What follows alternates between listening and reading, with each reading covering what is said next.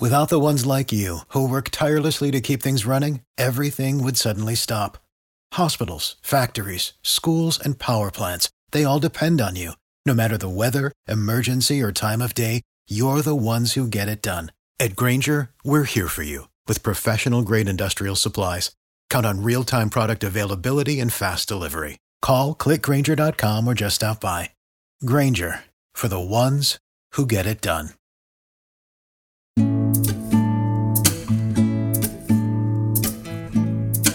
Hello, and welcome to the Women in Leadership podcast. I'm Angie Mezzetti. Aine Murray, President of the France Ireland Chamber of Commerce, is the guest on this episode. Her day job is Head of Marketing Communications and Corporate Responsibility for Veolia, a French company involved in ecological transformation that's helping companies to be more sustainable in energy, water, and waste. Aine is passionate about taking practical steps to make life and business more sustainable and about nurturing links between Ireland and France towards that goal. France is now our nearest neighbour in the European Union since Brexit. Aine believes we have a lot to learn and to share with each other, especially when it comes to valuing the environment there has been a recognition that, say, the environment is a key stakeholder of a company from French companies and French companies in Ireland for a long time now. Aine is a linguist and also speaks French and Spanish and a bit of German. And she believes that languages can change your perspective on how the world works for the better. I do think the benefit of learning any language is really important because when you learn another language, it opens you up to a new way of looking at the world, a new way of thinking, new perspectives, and new ways of working. And I think that's the most important skill. One key thing Aine believes we can all take from the French is learning about balance. Very much in the French culture as well as there's that sense of balance. Balance in terms of the food you eat, the lifestyle you have, and everything. But that balance then as well is when you're at work, you're at work, but when you're off work, you're off work. And how do you approach that? So, yes, and, and even the different approach to lunch breaks. Do stay with us for her life hacks and beliefs in her pearls of wisdom. But for starters, I began by asking Aine about growing up in a busy house in Cork where she was the eldest of five children. It must have always been difficult to get heard when there's five people, so you get used to speaking out too. I you presume, do get do used to speaking out, yes. but also very good at listening. it's a really important skill, Yes. actually, isn't it? Yeah. So your role here is uh, as is the president of Yes. the FICC. Tell me, what is that? I know it's the French Irish Chamber, or French Ireland Chamber of Commerce. What do you actually do there? Yeah. So the France Ireland Chamber of Commerce, we have close to 180 member organisations here in Ireland, and that ranges from your subsidiaries of your big multinationals right down through all the various sizes, down to maybe French people who are living here in Ireland and have actually set up their own business, entrepreneurs. So we have the full gamut of company size and across all the different types of sectors too. We would have, say, for example, large pharmaceuticals like Sanofi and Servier. You have your major food and beverage producers like uh, Pernod Ricard, Irish distillers, large engineering firms, and um, Who would they be? like, for example, like Schneider Electric, for example, who would specialise in um, energy management and building energy management and that kind of thing. And it's also my own company, Veolia, who work in um, energy, water, and waste, so what we call the ecological transformation and helping companies to be more sustainable. Is it true to say that a lot of French companies, we don't even realise they're French companies? Um, like you mentioned one there, it sounded more German to It me does. than it is French. Yeah, and also, like the Pernod Ricards, like Mm. they're in charge of major Irish brands, as we would think of. Yes. Do they tend to stay under the radar? I think so. I think a lot of the French companies here in Ireland are very much focused on their profession and the challenges at hand and just doing well within our environment and our local communities and in their professions. So they wouldn't necessarily take the time to say, oh, look at everything we're doing and to shout about their achievements maybe as much as other nationalities or other sectors um, might do so. So I do think it's an important part of my role within the Chamber just to help promote the types of companies that we have and the shared values that we have as well between France and Ireland and the good and the really impressive things that those companies are doing here in Ireland. What would you say those shared values are? I think there is a huge spirit of um, curiosity, and collaboration and being open to other perspectives, as well as finding problems and then trying to find ways to solve those problems. So there's a huge innovative culture. And I think it's not for nothing that you see, I mentioned um, Schneider earlier on, they have uh, invested in their Global Centre of Innovation over in Galway, for example. You have, um, as I mentioned, Pernod Ricard Irish distillers who are investing a huge amount in reconfiguring all of their production in order to be carbon neutral in their production by 2026, I think they've announced. So you see that those French organisations are choosing the teams in Ireland to do these really impressive and really innovative things. So, and I think uh, what I've read uh, about yourself in particular yeah. is that you're very much into sustainability mm. and for looking for new ways to you know to be more uh, carbon neutral, mm-hmm. you know, to deliver those kind of solutions um, is that one of the things you hope to lead out on? Yes, very much so. And I, I think. How do you do that? I think that question of sustainability, it's very complex and it's continually evolving. So the more you learn about it, the more you know that you don't know. And it can be a very daunting thing for a lot of organisations to even start to look at. And say within the chamber, what we have done is we have set up a working group, the Climate Response Working Group, and that's a real um, place or a forum where the companies can come together, share their challenges, also share what certain companies have done in order to address those challenges and just learn from each other because that's the I think that's a, a, key role of the chamber is to provide that space to allow people to come together, find out, oh no, I'm not the only person with this problem. There's actually other organisations who have this problem too, and they've tried that. Maybe we could try that approach. And it's such an important part because you can get so easily locked down into your own organisational view and your own challenges and your own objectives that just raising your head above the parapet, looking around from time to time, and just learning from others and having that shared mindset, shared values, shared safe space to d- talk mm. about those challenges. How do you actually organise that? Do you organise events? Do you have group meetings, sector meetings? How does all that work? Yeah, we um, through the through that working group. So within our council within the chamber, different members of the council would take on then being, say, the chairperson and the deputy chairperson of each of the working groups, and then work within, say, what they think would work best for the companies who are involved in that. A number of our members are involved in transport through, um, we have logisticals companies with ferries, we also have, say, Alstom who are involved in the rail carriages here. We have uh, Transdev who run and operate the Luas, for example. But we also have so many of our members who rely on logistics in order to conduct their businesses, the likes of Decathlon, for example, with online deliveries and how that all works. So, transport is key to the success of business in Ireland. It's obviously key to the success of a lot of our members. And what does that look like from a sustainability perspective, which is also very important I suppose you know it's become even more highlighted to mm. us since now France is our next nearest neighbour exactly. in the European Union, and we've seen the total switch away, or a huge switch away mm. from you know going overland to Europe through the UK, and now just going from Cork or from Dublin. Has that made a huge impact on French-Irish relations? In, I think in, in, it really uh, has the economy. Um, yeah. um, we've seen that those direct transport links have more than tripled um, over the last ten years. That's is, huge. it, it is massive, and the trade between Ireland and France has was approaching. It was it had reached 30 billion per year uh, euros. Um, but I, I'm not. I wouldn't be surprised if we don't hear about it hitting 40 billion per year very soon. It has dramatically increased. yes, a year, and that's mutual trade between the two countries. Mm. We recently, the chamber worked with the French embassy here in Ireland and with the CCEF, which is like the French um, councillors appointed by the government from an economic perspective, and the three groups worked together to launch the economic French economic footprint in Ireland report in November just gone. And once again, like we said earlier, the French company companies can be very good at staying under the radar. There are at least 300 subsidiaries of French owned companies here in Ireland. So that's not talking about the French entrepreneurs or the people who've already set up here and live here. These are subsidiaries of French companies.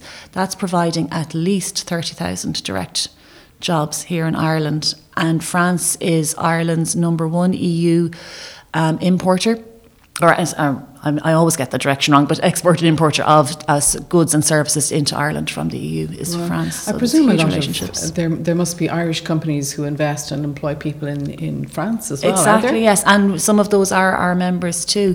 For example, um, every year we work with Network Irlande, who are our counter chamber in Paris, and we run the Ireland France Business Awards. And they take it in turns of being held in Dublin and Paris each year. So in November just gone, we held them in Dublin. We had 300 people gathered in the Shelburne. It was our biggest ever event in the history of both chambers. So the best French company in Ireland was won by Servier, who are mm. based in Arklow. And they've obviously been a, a, around in Ireland and very committed to Ireland and the Irish landscape uh, for a long time now. The best Irish company in France was Ecocem, who uh, specialise in basically reducing the carbon footprint of cement and have been working hugely over the last 20 years. And they think that they can uh, decrease the carbon footprint of cement by close to 70%. Wow. So it's quite impressive. Because it is a big user. Yes, it is. And they have innovation centres based in France. So not only do we have French companies who are locating their innovation centres in Ireland, we have Irish companies who are locating their innovation centres in France. So clearly there is some mutual alignment in our cultures which really works well mm. together in those kind of inspiring curiosity, yeah. problem solving. That, yeah. yeah. I mean, what can what can we as Irish business people and, and, Irish companies, what can we learn from France about ESG, you know, environment, sustainable and governments? And can France learn anything from Ireland? Yeah, well, I do think that we can learn from each other. I think when sometimes it's easy to look at countries where you speak the same language, but that doesn't necessarily mean that you share the same culture. And I think within the EU and Ireland, France, as you said, being the closest EU neighbours, there there are a lot of shared values. There is that shared sense of community, that shared awareness of community, that shared awareness of our environment and the importance of that. And I think there has been a recognition that, say, the environment is a key stakeholder of a company from French companies and French companies in Ireland for a long time now. Like when I look around the members within the chamber, it's not just my own company, Veolia, who rates our performance, not just in terms of profit, but in terms of how we perform within our community, how we measure our impact in the environment, and how all of those investments decisions within a company are made, rating our performance against all of those stakeholders. So, is so that really done? It is really done. it is really done, and it comes right down through from group objectives into business unit and country objectives, right down into my own personal objectives and our team objectives. We are all, all of those uh, objectives, investment decisions are made based on an assessment of how we're performing against all five of our key stakeholder groups employees, community, our society, environment, shareholders, and customers, and all of them. And we have 18 KPIs across those. Wow. But we're not the only company doing mm. that. There, and it seems to be a pattern within the French companies that longevity. For, yeah, the sustainability of the company itself. Yeah, sustainability of the company itself. And you can only do that if you are going to bring benefit to all of your stakeholders and be useful to all of your stakeholders. And mm. that it does seem to be something that I've noticed in common emerging from our our our uh, Friends Chamber of Commerce members as yeah. well. I, and one thing I noticed when I was looking at the reshuffle of the French cabinet, the amount of women who are on the uh, you know, in the uh, sit at the cabinet table. Mm. We had the French Prime Minister until yes. recently was a woman. It seems to be one of their values, and it's been there. We were very late in Ireland to the table on gender equality and diversity. Mm-hmm. Um, do you think that's something that we could learn an awful lot from? That they're so far ahead of us in terms of gender diversity and inclusion in French companies, and mm-hmm. it seems to be one of their, their key performance indicators too. Mm-hmm. Do you think we have something we can learn from the French in that regard? I think a little bit, yes, definitely. Um, I do think that the French recognised this um, a number of decades ago and did put the KPIs in place. But not only did they just put KPIs, say we need equal numbers of men and women, they looked at the blockers to the talent pool. So if you have you obviously want the most appropriate candidate to fill a position. But in order to do that, you need to look at who's in your talent pool. And if all of your talent pool are from one particular background or one particular gender, then you need to work out what are the blockers to the other commu- members of the community, what gender, background, what are those blockers and how can we work to solve those? And then they put the, the programs in place, whether it's the leadership programs, whether it's the, the working conditions, and you can see with the child childcare exactly, yeah. or or the different leaves that are offered as well, or the holidays, all of those things that are offered. Um, I remember when I was working in France myself, when they brought in the the RTT, it was called the Réduction de temps de travail, which was where they brought in the 35 hour working week. But that also then brought in how do you take your leave according to that. So you had your certain number of annual leave days, but then you had days that you were allowed to take throughout the year, whether that was for a dentist appointment or a childcare uh, question or the parent teacher meetings. Elderly parents. Exactly. yeah. All of those kind of questions. I do think Ireland is catching up. Now, maybe it's because of, once again, the sphere that I'm working in. I see a lot of French subsidiaries in Ireland and companies in Ireland, but I do see that awareness of gender diversity, but also background diversity coming into, and that um, desire to widen the talent pool and check. And for example, um, even in my own company, and I think COVID has helped in this respect too, that you'll see a much bigger take up now of men taking parental leave than you would have had, say, before COVID, where it was mainly always the woman in the relationship who took the parental leave, who took the extra leave to facilitate childcare. And I think it, it's great that it is now much more acceptable for men to take, and that that is also a leveler too. I was reading somewhere yesterday. A lot of the American companies are pushing back against the working from home rules. You know, because it was so useful to them when you know when uh, COVID happened. Mm. People were able, companies that were ahead of the curve were able to switch to and and you mm. know stay alive basically because of the working from home and the mm. flexibility mm. around working working from home for both genders. You yes. know. So that's something we can learn. And yes. one thing I love about from what we've we've read from the French is you not not having to answer your emails at the weekends or after. Very hours. strict. and people go like, initially it was like, but you couldn't do that, but actually you can. But, but you do. You have to. And I think there's that very much in the French culture as well as there's that sense of balance, balance in terms of the food you eat, the lifestyle you have, and everything. But that balance then as well is when you're at work, you're at work, but when you're off work, you're off work. And how do you approach that? So, yes, and, and even the different approach to lunch breaks, for example. Tell me more. so, um, the appreciation I, you, of food. I, I don't think I think you would see very different statistics in how many people, say in Ireland, are grabbing a sandwich at their computer screen, turning off their camera while in a meeting for their lunch, versus maybe the people in France who make sure they walk away from their desk, they go, they sit down, they have a meal, they have a conversation, they come back refreshed, and probably, now I have no scientific basis for saying this at all. Stands to reason. But probably with a lot fewer digestive problems as they grow older and stress problems yeah. as they grow older. And, and, clearer thinking, I would imagine. Yes, you need to walk so. away from a problem sometimes, come back and think of it in you. You really do. And um, very much, even myself, I know throughout the day, I have to recognize when I get stuck. And the thing that I have to do when I get stuck is I have to get up, I walk away from the desk. Yes, I make a cup of tea and I come back. But it has been scientifically proven that the sheer act of walking uh, switches on different connections in your brain and enables you to approach problems mm. in a very different way. But it makes sense. And even yes. to get outside and walk over to the square, you, your perspective, your literally, your vision is not just at a computer screen, but like exactly. 50 yards or 100 yards in front of you, or meters, I should say. we have a long history with France on, on, so many levels. Do you think really that we're aware of it? Uh, like from our history classes and mm-hmm. Kinsale, was it Killala? Sorry, I'm thinking of Killala. Yeah. Possibly Kinsale too. Um, you know, our history's gone back centuries. Centuries, yeah. Last year, in fact, we celebrated the 225th anniversary of General Humbert landing over, as you say, in, in Killala. And Yes, we definitely all learned about it in school, and it's there, I think, buried in our subconscious somewhere. But is from it from primary school? from primary school, exactly. Yeah. Not even from secondary school. So, is it as to the four as it could be? Probably not. But I think it is somewhere there, latent in our mm. subconscious, and maybe that's where that affinity and shared support and shared value comes. Where we now see projects like, for mm. example, the Celtic Interconnector coming into play, which is that. Um, under the sea connection, energy connection between Ireland and France, between the two partners there. Tell me about that, because I'd forgotten to ask you about that actually. Mm. Tell me about the interconnector. What stage is that at?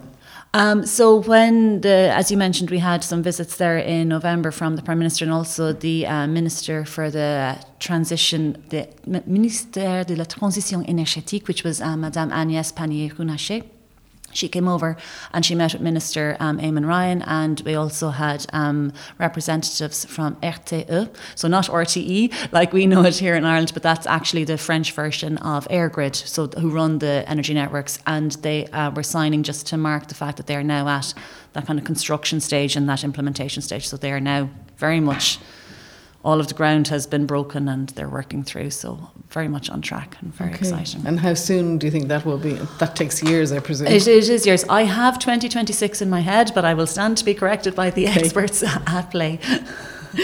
Um, although we have these strong links, and so many people, particularly in their teenage years, were brought to France mm-hmm. to the holiday camps and had such a great experience, there isn't a huge uptake in uh, French language in Ireland. I know it's probably the top one of the foreign languages mm. that are studied at secondary school mm. level. Would you like to see more people studying French? I think as a person who studied languages growing up and who uses languages um, at least weekly, I do think the benefit of learning any language is really important because when you learn another language, it opens you up to a new way of looking at the world, a new way of thinking, new perspectives, and new ways of working. And I think that's the most important skill in learning a language. Um, we've all heard the stories of how the Eskimos have 27 words for the word to describe the word white because that's how they just, That's and I, probably all of the numbers wrong yeah. there, but it's just that example of it. Just it's a different way of looking at things, and even uh, between the French and Spanish, say languages, and English, you know, say. I am cold, I am not well, I am sad. They talk, or I am happy, which is very much a state of being and feels like a state of permanence in the English language. In the French and Spanish, it's I have this and I have that. So it's something that's temporary. It's on you for a little while, but you can just as easily take it off again.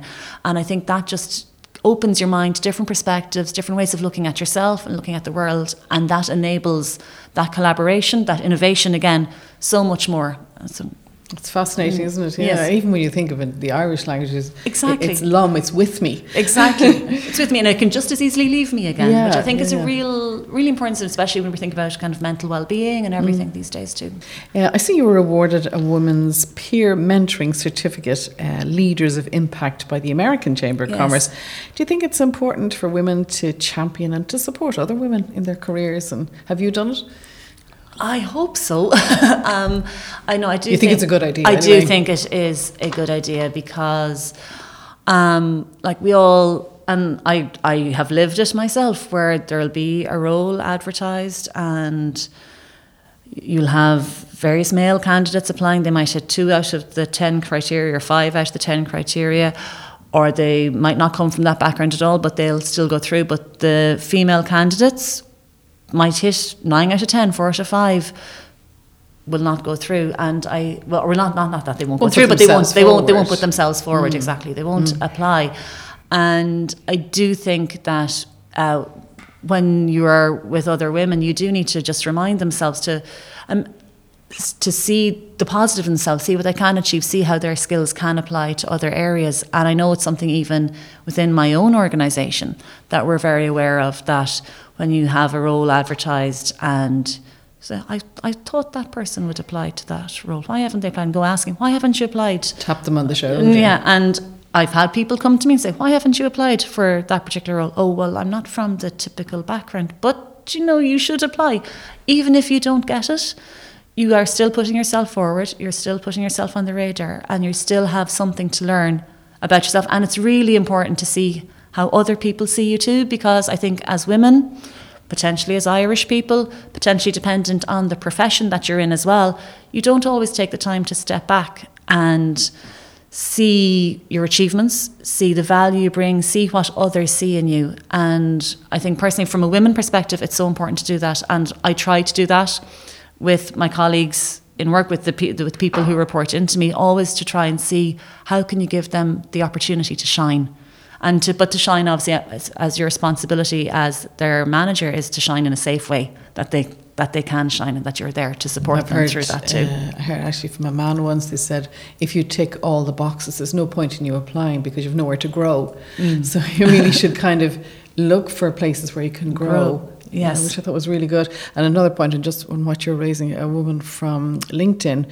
said, you know, just take a little notebook uh, specifically for this purpose, and at the end of every week, just write down what you've achieved that week because then you have a list of your competencies when they ask you for exactly. them at various different well it's something that in our team that's what i make sure we do in our weekly check-in every week we start that meeting with what have we achieved in the last week and everyone has to go around the table and say at least one thing that they have achieved because we don't take the time to recognise that. Um, and I think that's that engineering mindset in as well as the Irish mindset, as well as the female mindset too. It all conspires. So we do take the time to say what have we achieved, but then the other part of the meeting then is what are the things that I need help with. What are the questions okay. I need answered? Not, not, not, not to be afraid to ask yeah, for help. Yeah. No, not this is my to do list for the week. No, these are the things I achieved that I'm proud of, and these are the things that I need someone else's help with to unblock.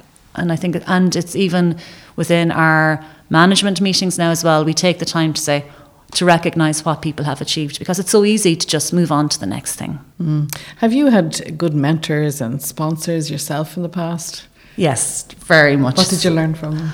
Um, well, some of them um, that I was obviously more ready to take on new um, things than I thought I was, and they saw something in me at different stages. That's very empowering, isn't it? It is, uh, but very scary too. um, yeah. when, when you're about to take on a new challenge, I also learned the importance of listening and listening to the true need at play um, not the wants or what you think they're looking for, but really listening to understand where is that person coming from, what are they really looking for. And also, one of the most kind of valuable lessons was that the importance of finding the common ground, finding the shared objective together. And you can only ever do that by speaking with a person, ideally face to face in a room together, but n- you're never going to achieve that common ground by email. Okay. it's very hard to get tone right on email. Anyway, it, it is very much so. But if there's a place where there's different maybe perspectives, people coming at things from different angles and that kind of gap in understanding, that was, was very much you get on the phone, you say, look, can we have a chat? Can we meet? And it's amazing how quickly every time you'll find the common ground and the shared objectives. And did you have male and female male and female mentors? Mm. Yeah. Well, I suppose um, in, uh, I suppose, Veolia, it's a very technical, very engineering led organisation. When I started in there first, it was very male dominated environment, you know, and well, it still is, uh, but there's obviously a lot of women there too now, but it's been male and female the whole way. But it's also in Veolia, we do encourage everybody in your annual performance, right, who's going to be your mentor this year? What I've also learned is that um, mentors can come from the most unlikely places too. But really, like what? no, just that it might be just somebody that you meet in an area like a forum like the Chamber of Commerce, and that you get on well with. Once again, gives a different perspective that you might not necessarily see. So it's amazing what you. The, the like-minded people, I suppose, or the unlike-minded people, depending what you're looking for, that you can come across when you raise your head up above the parapet and it takes a bit of courage. It though, does take it? a little bit of courage. So it is great that I think it is in the French companies, and in particularly, I've been very lucky that it is always something that's been very encouraged, and you're encouraged to ask. I'm going to finish up now, but I want to ask yeah. you what are your five pearls of wisdom? Do you have any wisdom you can share with us? Life hacks, business hacks, what would you suggest? okay, well, I, I kind of shared one of them earlier on. Is I think you need to understand your reset. And when I say your reset, there's the two. There's the when you've been in meetings or your mind is blocked all day. Understand what works for you personally to just reset in that moment. As I mentioned, for me, it's getting up, walking to go get a cup of tea, coming back. But um, more um, fundamentally, when you are when you've been in something that's completely out of your normal routine, and you need to get do something that gets you back into your normal pace of working, your normal pace. In, for example, in me I need to have Monday mornings free where I can work through stuff and have that followed by that weekly team meeting. It just gets me reset back into what's important, what are the priorities, and where is everybody in the team at. Personally, at home, my reset is I have to do the if I get the laundry started on a Friday evening and through the week I know that every I can I feel like I can tackle everything else in life if the laundry is working fine. For me, it's making the bed in the morning. Yeah, exactly. Yeah, it's yeah, understanding yeah. that reset. Um, in terms of what were the other things? I think also know the head you're going into. So, what I mean by that is if you are pitching for something or asking for something or putting a proposal forward, you need to know where the person that you're pitching to or making that proposal to, where they're coming from. Have, have they come out of a really bad meeting? Are they a numbers person? Are they a visual person? What is it that works for them? So it's not about how you want to explain the story. You have to really think about what head is it landing into and then structure your proposal in that way. Also, start at the punchline. Grab them at hello. yeah, and, and I think I think it's a female thing, or is it an Irish thing? I'm not sure.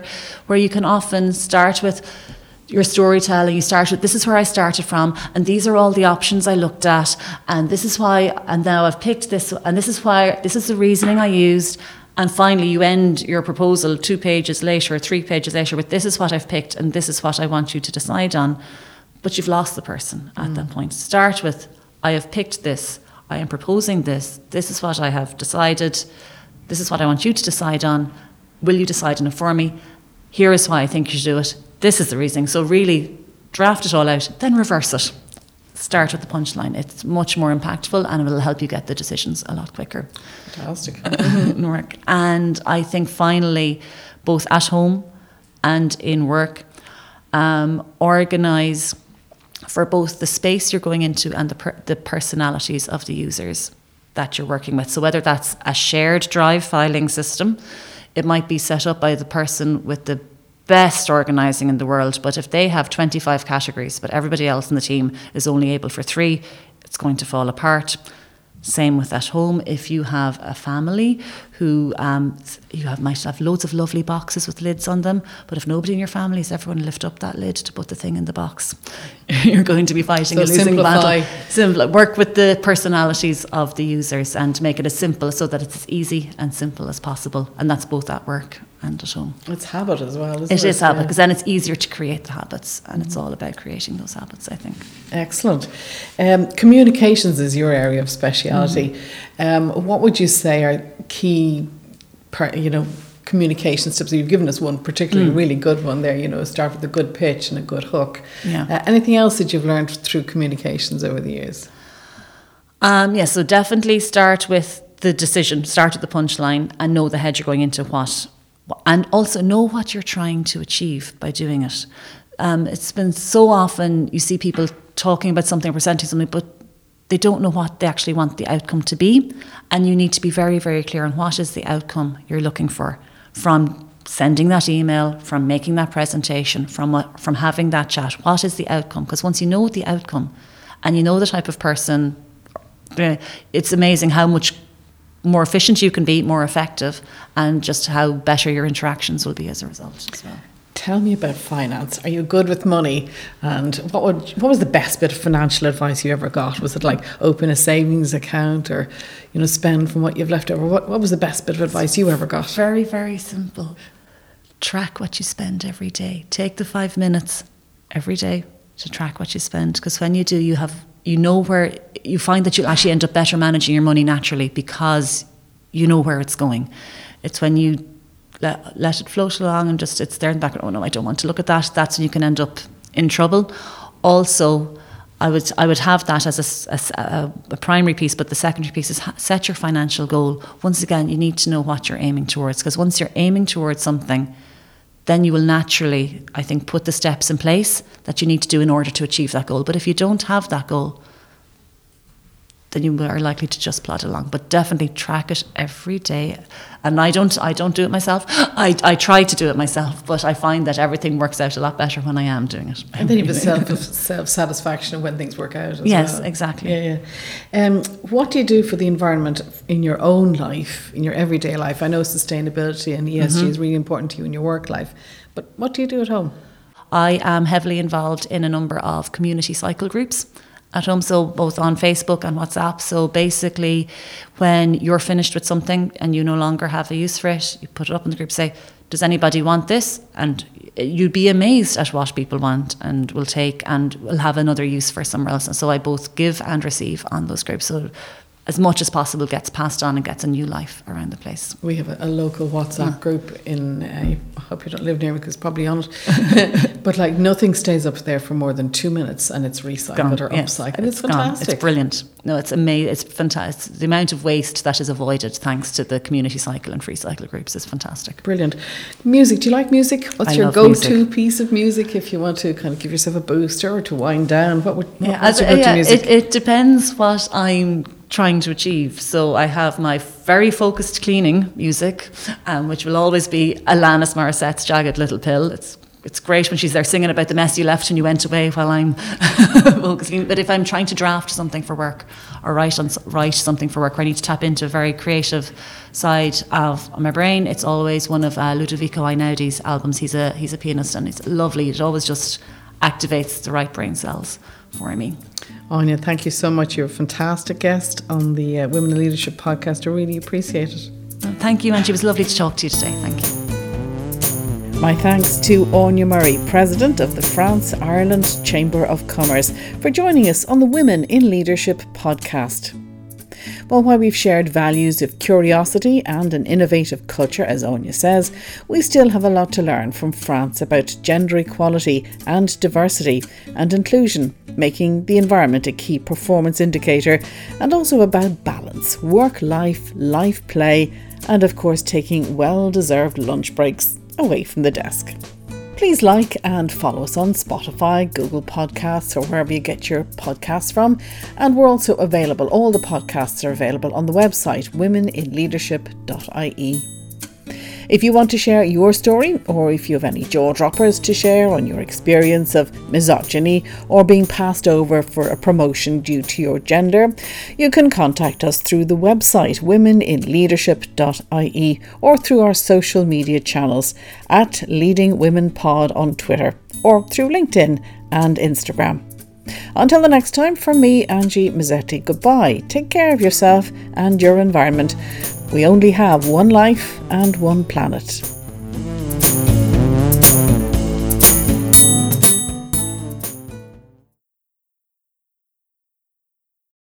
For the ones who work hard to ensure their crew can always go the extra mile, and the ones who get in early so everyone can go home on time, there's Grainger, offering professional grade supplies backed by product experts so you can quickly and easily find what you need.